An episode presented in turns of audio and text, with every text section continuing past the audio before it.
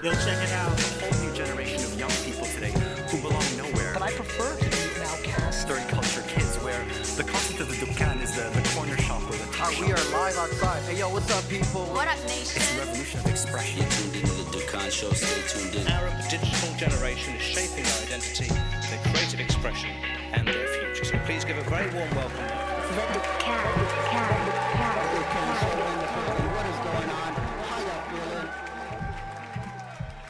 Welcome to your tribe. Thabit used to call himself magical. Thabit used to call himself magical. Yeah, that was his thing. And I'm like, mm, nah, bro. No, bro. I was no, like, no, you're no, too no, short no, to no, be no. magical. No. I'm like, I don't know. I don't know. When you tell me magical, I expect height and those grand presence. No, I don't. I think. but I think. you're petite with dreads. No, I, I. I have no judgment about his size There's or nothing his. magical there. I have no judgment about uh, Thabit. For the record, I have no judgment about your size, but I do think your personality is magical. So. MashaAllah. Yeah, I'm, I'm just, you know, I don't, I don't, we So don't, we don't want to create any more haters than we already have, especially one of them who's on our team already. No, I mean, we love that, but it's just funny. Really? You think so? Uh, of course. I, I think Thabit is on a quest to find Self himself. himself. I was about, yeah, like self discovery, and he's got a lot to deal with. Because, like, he's an artist. Yeah. and one of the very few that I would also call a craftsman I, I agree. because artists are not craftsmen. I not all artists are craftsmen, and No. Thabit indeed Yeah. is a craftsman. I agree. Like he would go on this quest to perfect whatever he does. yeah, you I agree. and I think that's the biggest differentiator. I feel like artists don't do that as well as a craftsman would. Uh, That's that's how you draw the line between both. You know, and I think when Anthony Bourdain articulated that in his book, I'm like, it was like this like light bulb moment that For you? Oh god, I Explain loved it. that. So the way Anthony Bourdain described it was that he said that chefs are craftsmen, not artists okay. And he goes into explaining the difference between them. He says, an artist is lazy, an artist does what he wants for himself. and That's it's true. a self-expression. That's true. An artist is irresponsible and works on their own terms and on their own hours. And uh, most times they might not even deliver because they they have a mental masturbation of their of their art Yeah, for that's a very true. long time. Whereas craftsmen are the first people to show up, the last person to leave. Craftsmen spend countless times perfecting their art over and over and over again. That's true. Um, they work twice as hard as most people, and that's why you always say like you're you're perfecting your craft, not perfecting your art. Well, you know what's interesting is, you know, I think we could debate for days and days and days the meaning of what is art. Like, what is an artist? When do you, when are you defined as an artist? Yeah. What, um, but one of the things that I really took away from Anthony Bourdain's um, audiobook was the fact that he did have this commitment to craftsmanship. Which Yes. you know, anytime I see that, I'm very drawn to it. I'm very attracted Unbelievably. to it.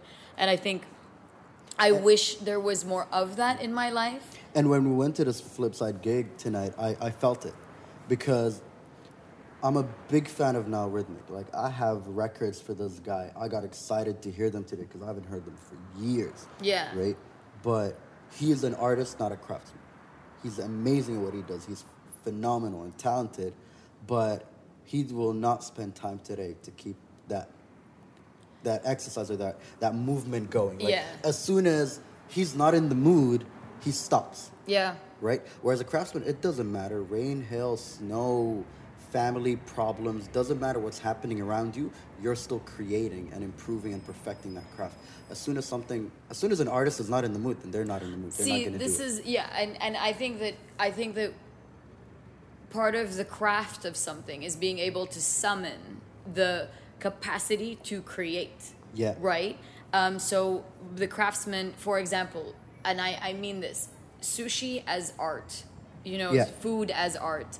The craft of making food every time, so that you eventually. What is the practice of getting a Michelin star? But having sat in this table time and time and time again, the quality of the food, the service of the To space has not wavered. Exactly. That's craftsmanship. Yeah. There is an art to it, yes. There is a process to it, yes. But I agree, um, and I think, I think if I want to sum it up, the way it made sense to me was that craftsmanship is art with the discipline. Yes, and I think the discipline is the most attractive thing to me. Yeah.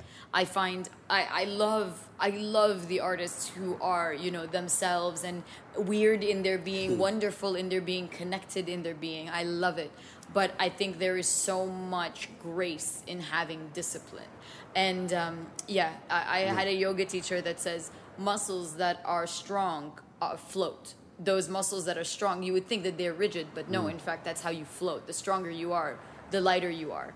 And I think that is part of like, I look at life like that is like, the, the tougher we become, the lighter we become because you don't, you know, you don't, you're not as floppy or as Yeah. like, you know, baby like in your, in your approach to things. Um, but on that note, I did, well, I missed out tonight. I actually feel like we should, I should have been there, but I was working. But you were working, so like Yeah. the things that you can't argue. speaking of comes first, craftsmanship right? you know and i wonder i wonder you know being a producer of content just to kind of get this off my chest because i thought Go about it, it. a lot today Hit me. what is my craft like Mm-hmm. my craft is project management my craft is finding funding my craft is picking the people whose talents we are actually going to highlight and putting them in the right spaces this is my craft right so i googled yesterday who's the best producer in Mm. the world who's the best content producer in the world Because in video production, it's different from audio. completely The- and it's different from yeah and even in video you have very split worlds very much like in food or in in in in in all kinds of art you have people who believe the vloggers and the people that do content for the internet are not as qualified or as crafted as people that make things for Hollywood for example for Mm. the cinema and this is kind of I- but I've never believed that So it's it's a misconception. Eh, no, I think it's just a very heavily debated topic. I don't think that. I think it's a moot. I don't think Okay, it's a. here's dis- the question. Yeah. Can would, would Hollywood content creators, you know, filmmakers, be be able to do YouTube content, and would the same percentage of content creators be able to make Hollywood films? So you can find, and this is this is some. I haven't studied this, but this is from what I know, Yeah, yeah, and I consume your experience, I consume exactly. a crap ton of content. So like, and I actually was clocking my YouTube hours. I consume four hours of content on YouTube every day. Not just not not. Uh, sometimes passively, so not completely. Mm. No, you're uh, you're a great engaged. impact on the statistic. but I, I definitely am there. Okay. Um, I believe that for for somebody f- to go from YouTube to the cinema, you will have or to to the traditional like format of filmmaking. You will have to do. You will have to go to what is called like film school or beyond the ground because there is a historical hierarchy and a practice that has been put in place there for the industry. However, Like a process a system. process Okay. exactly and then somebody going from the process to the completely unbridled world of vimeo or Mm-hmm. youtube they have to learn to break every rule that they have been taught Okay.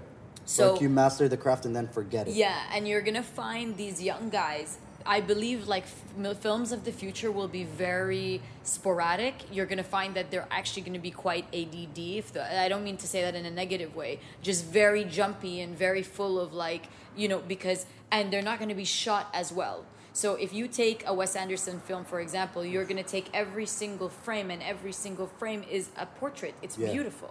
Um, for an internet generation, that's not necessarily something that I believe a lot of the young people that I'm surrounded by are looking at. They're actually looking at lower resolution. They're actually looking looking, at jarred. They're looking at like jarring Yeah. themselves. The They want you effects and like yeah. all that. And it harks back to, and I can't help but always go back to this. When you think of what's what Alexander McQueen did in fashion, Hmm. or what Banksy did in graffiti, where they took things that you they jarred people, they jarred you out of your world, you know, uh, and people didn't And it get was the best way to and get a people didn't get it for a very long time. Yeah. They just they hated it, but you equally hate art, you know. And I think there is a voice for young kids who we're calling made for the internet. I'm calling these kids made for the internet.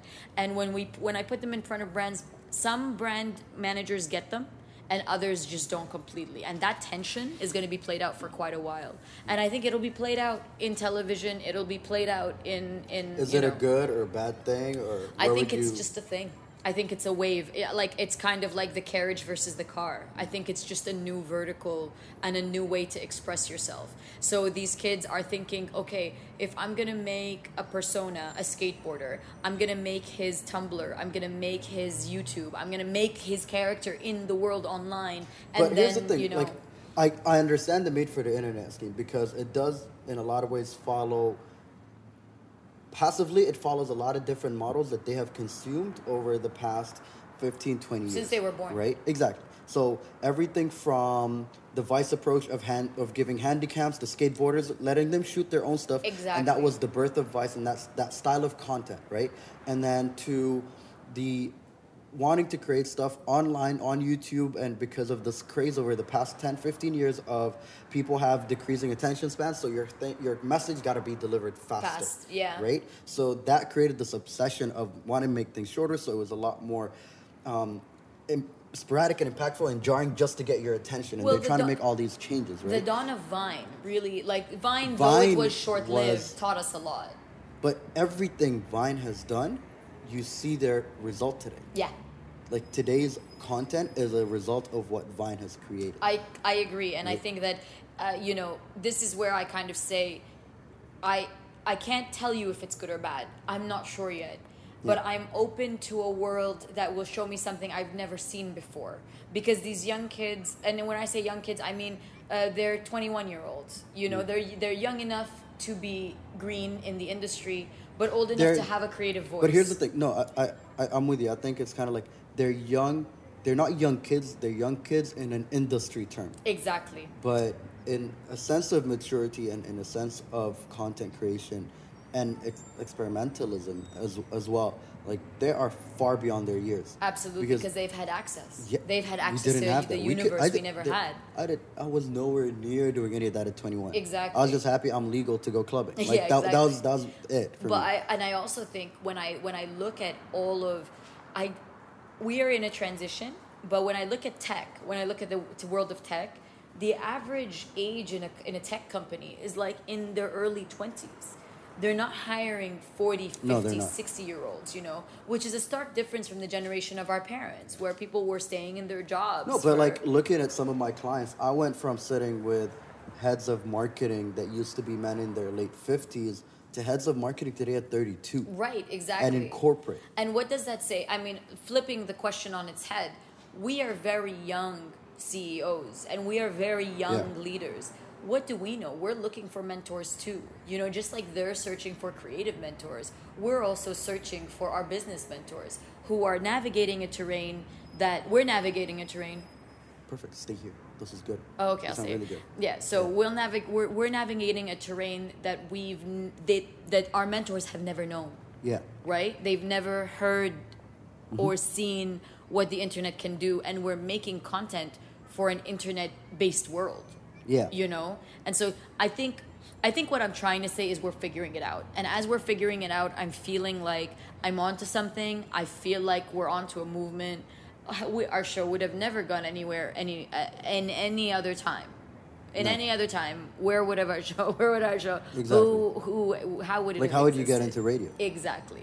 And I feel like because it's so democratized, I want this democracy. I want, That's you know, what's great about it, isn't it? yeah. And So, I. but then that leaves the question of like, where is if Wes Anderson was 21 today, how different would his content be? I think it would be completely different. Right. But I also think I believe there is a Wes Anderson out there Mm. that is, you know, making beautiful things and I think he is being celebrated by the best of them, you know, but by the best of the young people, I think. Mm. But at the same time, like you said, craftsmanship. Craftsmanship is time. So I'm waiting for the 20 year olds to become 40 year olds to tell me what's going on. Uh-huh. You know, just like I'm sure when I'm 45, I'll tell you what's up. Yeah. You know, in the Because- we're we straddle the worlds. We We're do. the ones that kind We're of straddle analog analog, digital. analog and digital. So But what makes it really interesting as well is the fact that you just said it like you can't wait till these 21 year olds are 40, but they had an early start, oh yeah, right? We didn't have that early start. Like Yeah. my early start at 14 of getting a job or working, I was lifting boxes in a hot warehouse in Sharjah and putting them on trucks. you get what I mean? right? So I didn't get I didn't have an early start in content. No. Hardly. Right? Like this is something I just did later because I was interested in it. But interestingly enough, there are 89 and 90 year olds who just found the internet Yeah. that have just said, oh, This well, is this great." is an Instagram. Well, Yeah. put this on the Instagram. And suddenly you have people calling them grandma and grandpa, and, you know, kids who don't have grandparents treat these Instagram kind of, you know. Yeah, I was uh, re- yeah, I was reading an article on the oldest street style hype beast, and it was this 88 year old woman somewhere in Japan, this is what I'm talking about. and like about. she rocks all the streetwear. right and and i feel like but but i'm not sure what all of this means. The thing is the funny thing is people kind of look to you and i sometimes for like a trend analysis Yeah. or uh, and i'm like no i don't know what this means. There is no i'm i've just put my finger on it. Yeah. i've barely even begun to interact with it. I've just given it a name. I don't even know if this name is correct but i'm calling it something because it gives me uh, comfort you know? Um, but the That's more interesting because like I saw a lot of that happen in the sense that I I would have told you about glitch in 2015, 2016. right Right? Because it's I saw what the Koreans were doing. right As a response to K-pop, you had this new Glitchy, darker, yeah. glitchy group of artists that were coming out and like with that were adopting trap music and it was just what they did with it was so disgustingly mm. dark, but it was so attractive. It was grimy. The word Yes. is grimy, right? And like the funny thing about glitch is that, and this is something that I'm trying to tackle right now. Brands that get it will get the young people. It- they without will, a doubt. without a They're doubt. gonna hire them, and, so- and brands that get it, they they look for them online, and they're like, "That's, That's what, I, what I want. That's the person I And need." the the frustration is that if you're a traditional brand manager, you're looking for a perfect shot of your shoe, your earring, your jewelry, Yeah. your makeup. That you ain't ain't happening. getting that. Nope. It is off if it is off kilter on purpose. It is low resolution on purpose. Its color has been changed on purpose. It doesn't sit at the center of your photo anymore. It never Nah. will. And I think that's the problem is that like if you don't understand this style, you will not only be left behind, but you will struggle to catch up and understand its future because this is not even what young people like 15 16 year olds this is what 21 year yeah, olds Yeah, no. The younger you go, it's a whole different ballgame out that's a whole Yo, different visual I've- language Let me tell you, because like I've been researching these guys for a while, Yeah. and like it's the funniest thing. I was joking about it with a client the other day. I was like, if anybody goes through my Instagram, I would look like a pedophile because 'Cause- I've just been researching teenagers to Right. see what they're doing, right? And they're on a whole other ballgame. It'll be so is easier when crazy. Hamoudi is a teenager. When your brother is a teenager, it'll be so much I had easier. to go buy him a tablet for school right. Ex- for yeah. second grade. Yeah. I bought him a tablet for school. Right. We used to throw chalk at teachers. Right. They have a smart screen Yep. instead of a whiteboard. Yep. And they have tablets. and every student. But this is the world I want. Yeah. I want them to have tablets. I want them to have a, They a have medium. access. Ac- I want them. Yes, and I know handwriting is gonna go away. Like I know, and I'm. You know me. I love calligraphy. I love beautiful handwriting. I still handwrite letters. I still send postcards. But that's me. I believe a world of the future. I want no child in the world to not have access to the no, internet. But so because I was talking about it on the weekend with my family, and I was like, what I think is still lacking in some schools is I feel like coding Yeah. and computer languages are as mandatory as English and science. 100%. And mathematics. Because hundred percent. when It's we were in school, yeah, if we didn't know how to use a computer, you're considered illiterate when we were in school. Yeah, like you had to learn basics of Right. what a comp- how to operate a computer. Now, if you can't code and you can't, you know, like what is considered as computer engineering that you study in university needs to be a basic course like math and science. You know, I completely agree with you, and I think that um, we, we. I was thinking to myself, I should pick up a language, like just for fun, and I actually thought code. Like I know basic code, like very, very, very, very, very basic, but it was taught to me later on. Whereas a lot of my, I mean, STEM is you need to know STEM, and Yeah. you have to have like, and if you're not engaged in the building blocks of our future, then wars are not going to be waged on ground. They're going to be waged online. It's all on the computer. You've got to be you've got to be there and you've got to be available and art will be made online. And your devices are superior Yeah, beyond we imagine, yeah. right? Whether it's your computer, whether it's your phone, and the type of content people are creating on the move is crazy. Like that guy, remember Hammam? oh yeah. This dude is making phenomenal stories Insta stories. Like that's his art form. He does Insta story video series, and he knows how to tell. A good Insta story. Unbelievable. You know? And like, you, the usual trend that anybody deals with on their Insta stories, especially if you post on a day to day basis, people eventually get bored of your content and you start to see less and less views of your daily series. This guy's numbers go up. Up, yeah. Like he's that good. Yeah. And that's a that's craftsmanship in that specific niche that he wants to own. You know, but I love the niche. I love Crazy. I love the niche of vertical video. I think people and this is another debate, right? Yeah. Like so there have been a lot of companies that have been opening up in this in LA specifically, production companies that specialize in vertical video. Mm. I disagree with the specialization. I think it should be something that you do well. Yeah. But I don't think you should specialize in it. I don't think it's a specialization for a company, but maybe But if you're two people, it's a good idea because it's good to specialize when you're only two people, so that you know exactly what you do and what But you're But that's what gonna I'm saying. well. Like, I see it as someone in your team doing that. They're good at that, and that's okay. But I think what's interesting about guys that are content creators is that they don't think about it like a viable business. Mm. Rather, they think about it like, well, I'm on the, I'm just going to tell my story. Like, there's no deeper conquest for you know money or anything like that. I think they thought they think they could potentially make cash, but whatever. But I think I like looking at the world in vertical, but most of my counterparts don't. They don't like seeing vertical. They think that it's offensive. They, why would you crop the landscape? We've been trying to get bigger. We've been trying to get IMAX. We've been trying to get anamorphic lenses to make things wider. We've been trying to go to VR and 360 to tell the whole story. Why are we going vertical? And I'm like, well, because your phone is superior and your phone That's is it. held up at a vertical. But thi- that's, That's exact- it. It's accessibility. like that's it. I don't have too much of a qualm. I don't have qualms about it. You know. like this is the thing. I can either pay for a movie ticket and go watch something IMAX, or I'm gonna sit and consume stuff on Instagram as I sit on my sofa on the toilet, which is easier. Right, and I. But this is the other thing. Going back to obviously, not not many people know this, but I've been on a have Yeah. been on a went on a hiatus, hiatus a right? Because I didn't want that constant accessibility, and I was on a hiatus from specifically Instagram and Facebook. Yeah. YouTube is a really tough thing for me to quit. Um, and I think I admit that I have this issue with I love being connected to the world, but I also realized the quality of the content that I was consuming was not at a high level because I had this like insatiable demand for it. So I was just I had a big appetite. Mm. I could digest a lot of it And it was feeding it. and it, and it was just feeding it. So that's a that's another part of it is that you know these sometimes it's just to satiate, to have comfort, to eat popcorn just because you're it's in front of you, not because you're actually hungry or that it will give you No, exactly, nutrition, yeah. right? And I think that's part of what we're trying to kind of figure out in this new age of uh, of ting tings, you know, of the internet ting tings.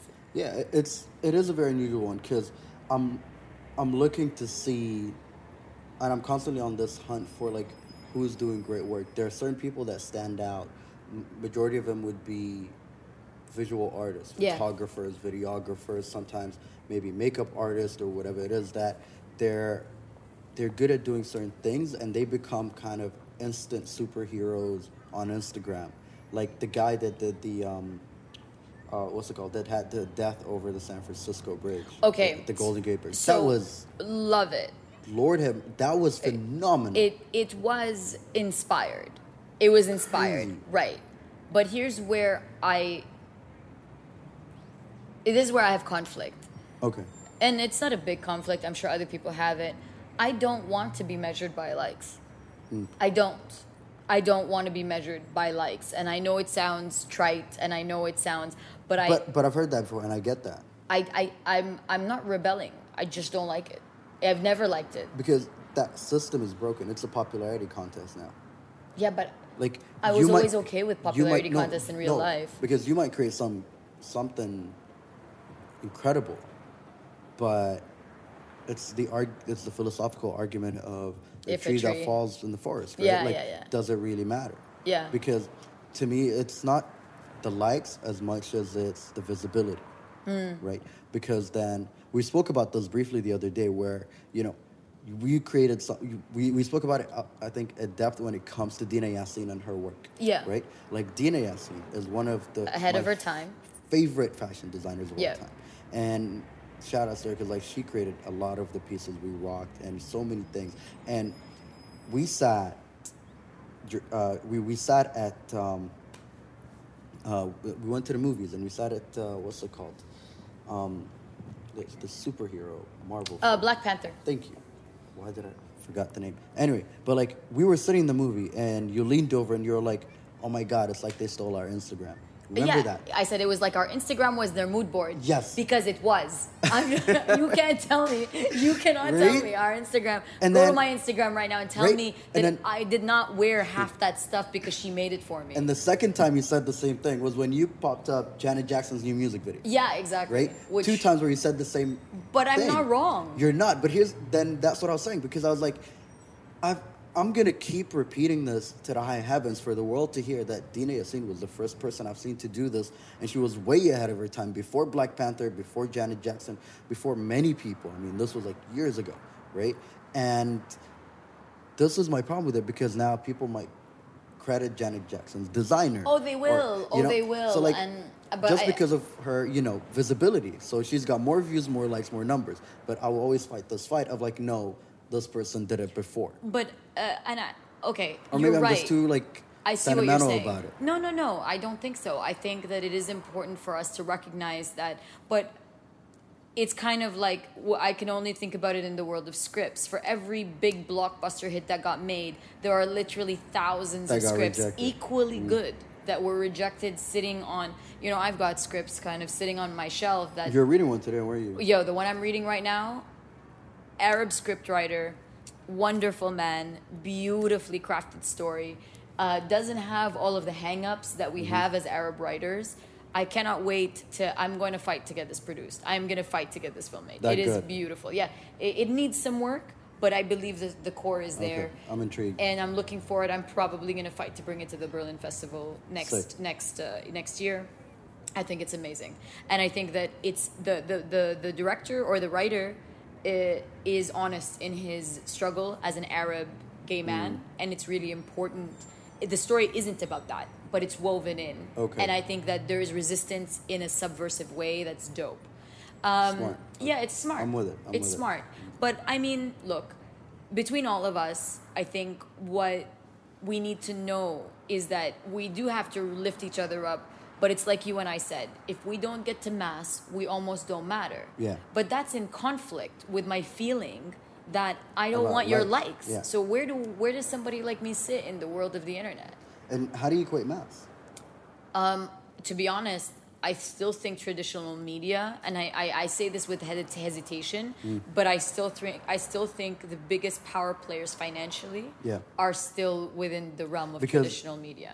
Because the thing is, mass is, and I think this is the romance in me, and this is where I struggle. I don't struggle actually. This is always what I'm battling against. Yeah, I think right? I'm just saying well, Yeah, this is what we're struggling with yeah, right now. Because I'm heavily qualitative with my analysis. Yeah. And my like a lot of the trainings I do, a lot of the workshops I design, it's always qualitative heavy. Yeah. So when I come and talk about cultural movements and things that are kind of just happening in the underbelly, the beast, and like things are just prepping to become this big cultural impact, I see it.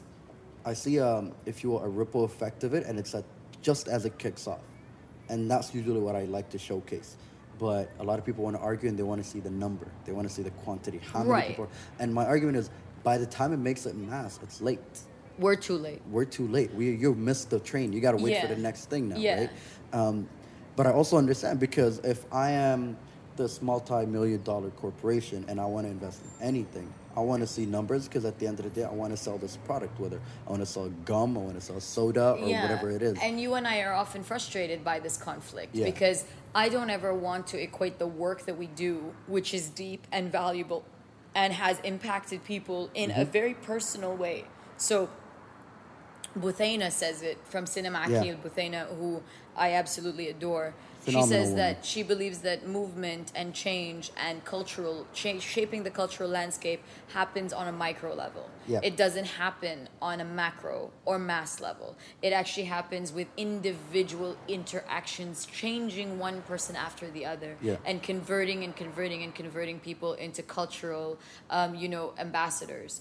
I think that that's a wonderful notion. But there is another part of me that feels like actually part of you needs to get on TV. Mm-hmm. You need to get as far and as wide as you can go. and uh, part of it, I'm always conflicted about when we get to North American ma- m- um, Yeah. media because I feel like the that's where the colonization stems from. So how am I going to sh- shape and affect and change things if I can't be there? This is a very deep conflict. But then I see guys like Narcy, you know, working like working, releasing his album. It's on Apple Music. It's on. It's streaming on Spotify. It's on Spotify. You know, um, Arabic playlists, yeah. and it's on, and equally. Uh, everywhere else, and I feel like okay, maybe there's hope, but he functions from North America. Hmm. So this conflict of like, how do we impact change? What is the kind of content we need to create to make this change happen? And most importantly, how do we do it so that it doesn't compromise who we are, like who OT is and Yeah. who I am? Like, how do we do that? How do you that? not compromise the integrity of the art, Right. the work itself? Because and is it even art? Like, this is, this, is, I- this is even the other more- debate. Exactly, because like it's a tough one. Because when we talk to our mentors and our friends and those in North America who are doing all these things, like they're there now, 25, 30, 40 years later, Yeah. right? So the micro movements to impact mass change takes time. A lot of time. So now my question becomes, and this is more of a self-reflective question as well, is how far can we go with this democratized media space? That Well- we can create so much stuff over time. Does it make it any faster? Am I speaking to two, three people at a time instead of just one? And it was a big part of this show. When I started it, it was designed to impact people. And I Mm. always said, whether i had one or a million listeners, the show must go on. We're still gonna make episodes. I'm, I'm always. You've always been the champion for Yeah. that. And I think that's put us on the straight and narrow all the Yeah. time. You know, it gives us it gives us It gives a a compass, purpose right? and a compass. right. and and I always loved that about this. So then it always became the question of okay, how can now how do I make that one two and make it three? You know, because also to what Buthena said, because like Buthena came from comes from the cinematic universe where, you know, cinema has a massive role in culture. Oh yeah, and in propaganda and in politics Like, and in it- when you see the history of it, Oh, it's absolutely. phenomenal. Absolutely. So when you speak cinema, I'm speaking to a room full of viewers in that theater. who have purposefully sat down to give you their attention. Yeah. The most valuable thing we Exactly. have. So then it is active consumption at that moment where you're here to see this. Yeah. Or receive this message, whatever it is, and it's a one way communication. space. Yeah. Whereas we're purposely more accessible. We're out there, we're on the show, we're doing different video content now. We're doing so many different pieces of content to reach people where they like to be reached in a, s- that in a space that's easier for them. Like you about that YouTube life, I'm gonna give you some stuff on YouTube. You do you, you prefer Instagram, we're gonna be there. You're a podcaster, which is our, where we started from, or you're into podcasts, we're gonna come to you there. And it's not I- I'm starting to think of it as like it's not about just asking people to come to where you're most comfortable, but coming to where they're comfortable. Well, you have to reach out to where they're Yeah. comfortable. And Yeah. and then that's how you turn the one to two to three people.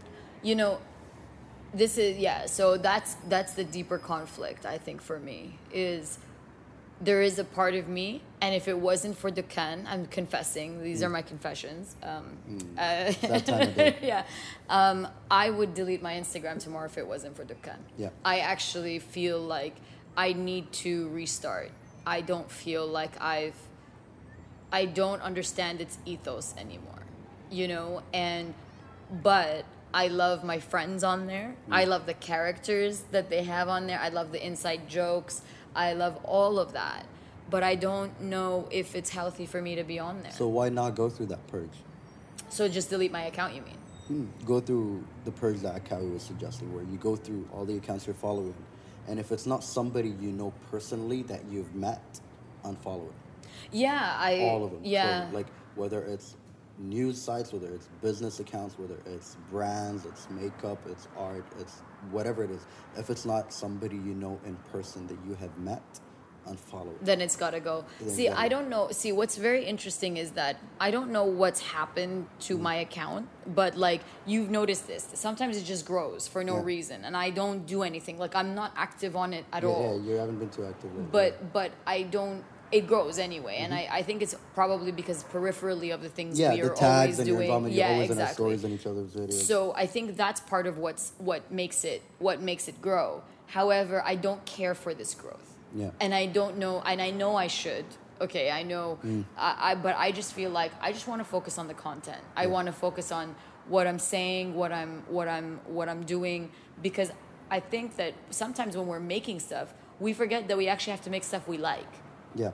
we actually have to make stuff that we stand behind but really that we look Mm. At and we enjoy. enjoy you Yeah. know because that's the purpose of content it's to make the it's to make you happy Yeah. not necessarily you the audience but rather you the creator Yeah.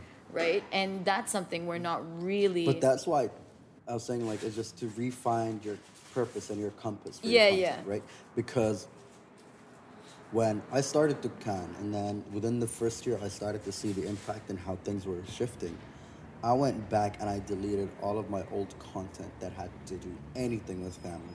I cleaned it out from my Yeah, I'm because I was like, you know what? I was like, this OT official persona online is strictly professional. Like, you get an insight into my life, yes, but it's not a gallery of my family. That I cannot mix these two. So I was like, I kind of pulled that out. Yeah. Right. Um, every now and then, I'd put something that I like or I think people would find interesting that relates to the Dukkan universe. in Right. one way or the other. If my family's involved in it, that's okay because they they gave consent, right?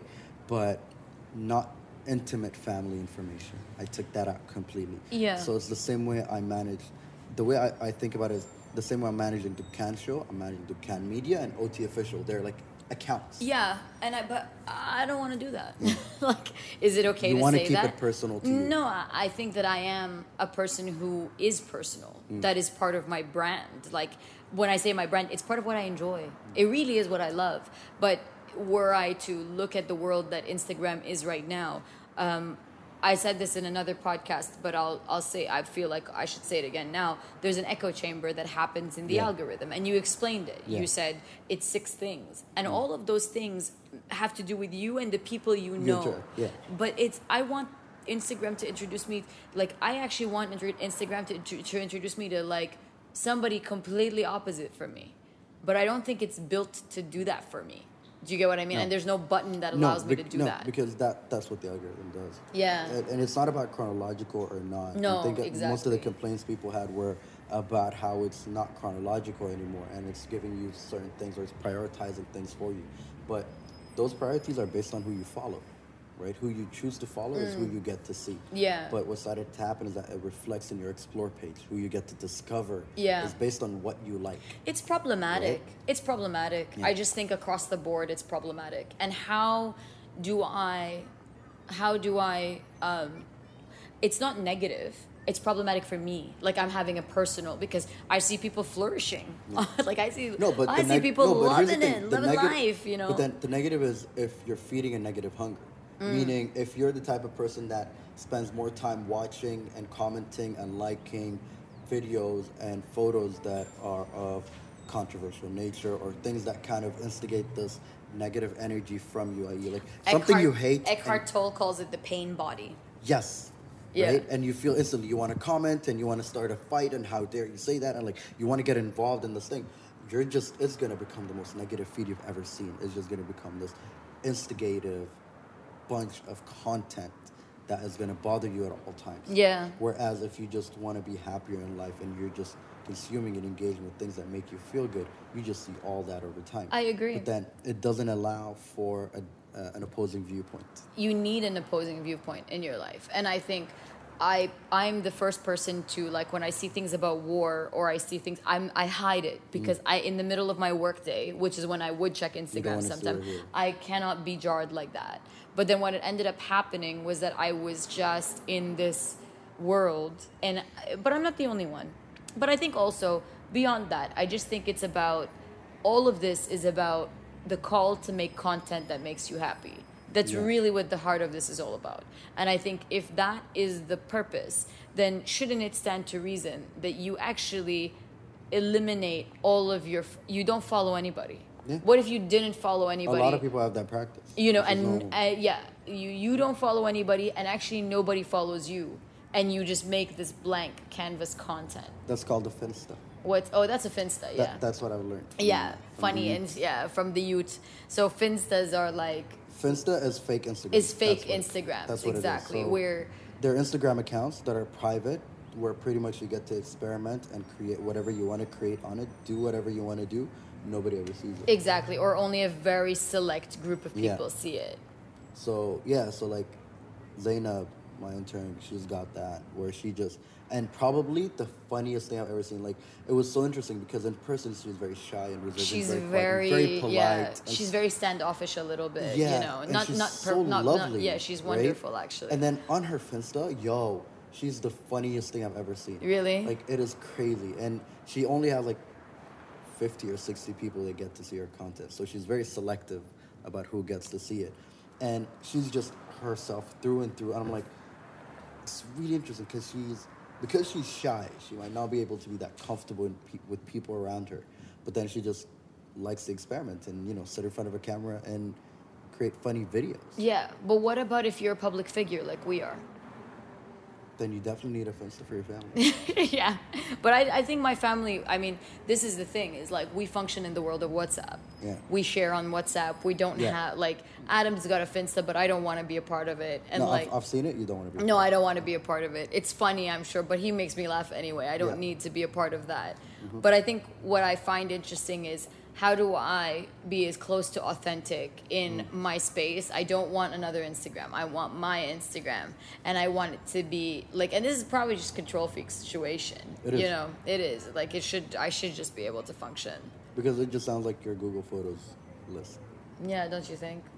Yeah. Eh. Anyways, moving through through all of it, I think everybody's navigating these issues, and I think that we'll kind of figure it out as we It's go. It's a modern day problem. isn't it? Yeah. But Because like every time there's an update on any tech or social media, there is some psychologist that has a comment to make about it. How is Right. this affecting people and how is this affecting the youth and how people are becoming more addicted to their devices and all these issues. But I think I gotta give it to Gary Vee with this one because he did kind of put it in, a, in an ideal way where it's like it just made people transparent. yeah, Like if you're not interested in the person you're sitting with and you're on your phone, even if you didn't have social media, you would have not been You interested. You would have just faked it. Exactly. Right?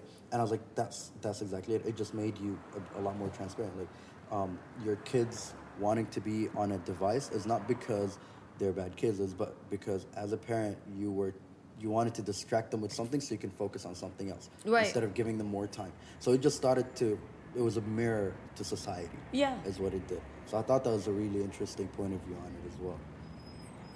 So so strange times. Like we're all figuring it out as we go. I think we're we'll figure it out, you know. But all in all, when I see at the end of the day, nothing replaces our human interactions with each other, No. and so I think Remember what was it? Sorry to interrupt. I just, the um, the hype that they every agency, every media and brand and advertising expert called it word of mouth on steroids, exactly.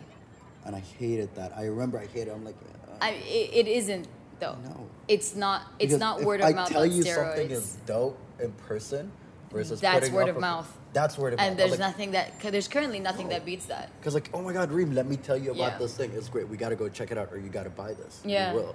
But then if I just post about something online, yeah, maybe not so much. You might not even buy into it.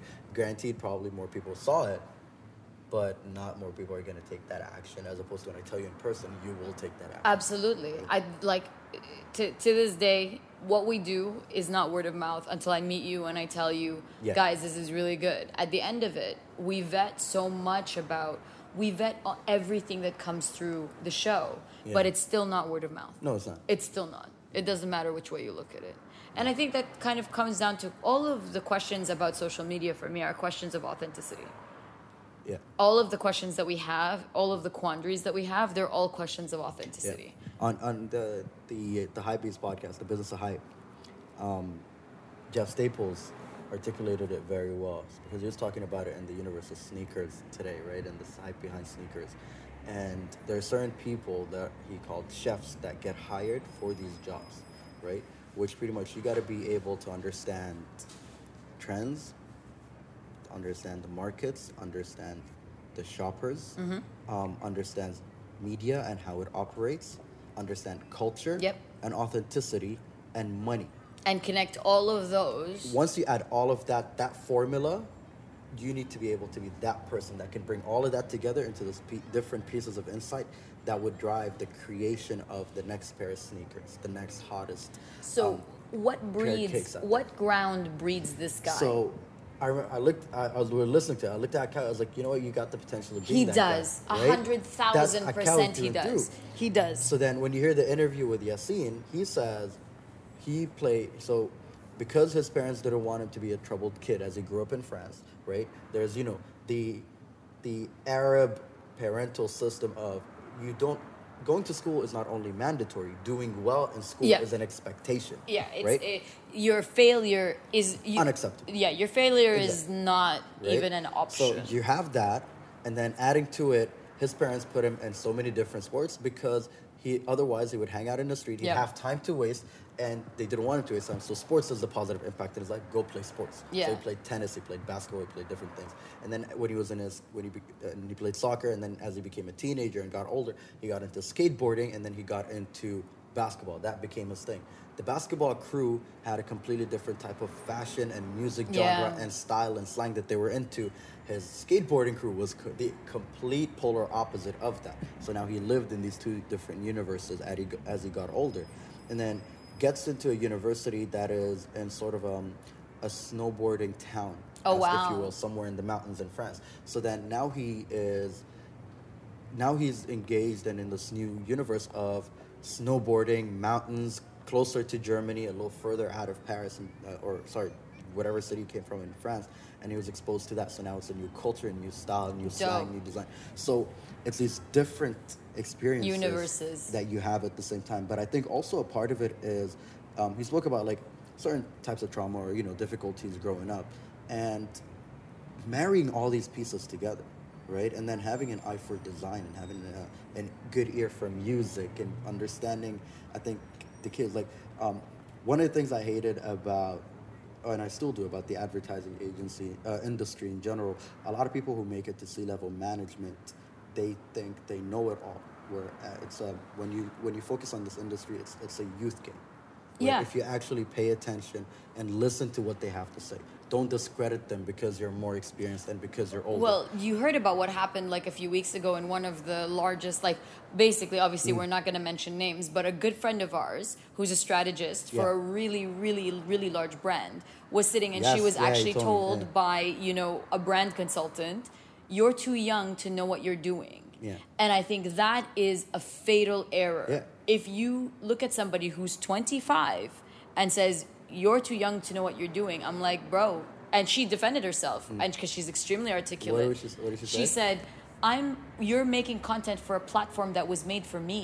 I live on. I live this. I'm not telling you because I've I've researched Insight. done. I am Insight. Yeah. She's like, you are trying to sell to me, and you're not listening to me. Yeah. And I thought, oh my god, this is first of all why she's one of us, why she's Mm-hmm. our friend, and why I believe we, you know, she's she's brilliant enough to change. I think the game of our landscape, the the, the Arab ad world. I believe this girl is like a powerhouse, Yeah. Mm-hmm. a strategist and a powerhouse. But the fact that it was said to her in a boardroom in 2018 yeah. by another woman who Shows was you the in the industry for 23 years. Oh, you know, uh, where is leadership? Where is where is Where's mentorship? Where's mentorship? Where's- and this where's happened, and I An frustrated by it. open dialogue. Yes. Right? Because yes, she can learn from her experience and understanding admin and the different ways the businesses operate and politics, granted. Granted, But when it comes to content that's made for her or when it comes to platforms that's made for her, like you can't argue that. And I think this is a don't discredit people because of the youth. Actually listen to what actually they have listen to say. and and i think the but for me and i know what we talked about it extensively because she needed to vent Yeah. and she said to me it wasn't the fact that i was discredited but i was this you're too young to know what you're Yeah. doing those words when you throw them when you hurl them at somebody who's young who believes in the industry who wants to create content that changes the game Yeah. you silence that Hmm? because never in your boardroom will she give you the valuable insight that you're paying tons of money for it's go. crazy it's crazy i don't get it and it's but it's exactly to your point listen you might not agree But i listen. hate glitch i hate it like I you would never watch anything I, with it. I, I purposefully move away from it for it is too jarring and Yeah. I don't get it. However, pound for pound, it's performed better than most of the content for that demographic that we've That's it. created. Exactly. I'm sorry to like I, I don't I cannot the numbers. That's the ballgame. you know Yeah. and not only that the young guys who create this content are being sought out so Mm-hmm. it's not like they did one shot and it was horrible and the client never came back on the contrary they are now my retainer client Yeah. and on the contrary now I they're being sought out by larger brands even though I hate the content I can't deny that truth you Yeah. know there's and that's nothing I can do exactly it. you know So it, that's this is why like it was it was one of the I think it was the the issues of advertising or sometimes by the way like and I'm not a fan for example of all the little this little that type of Salam.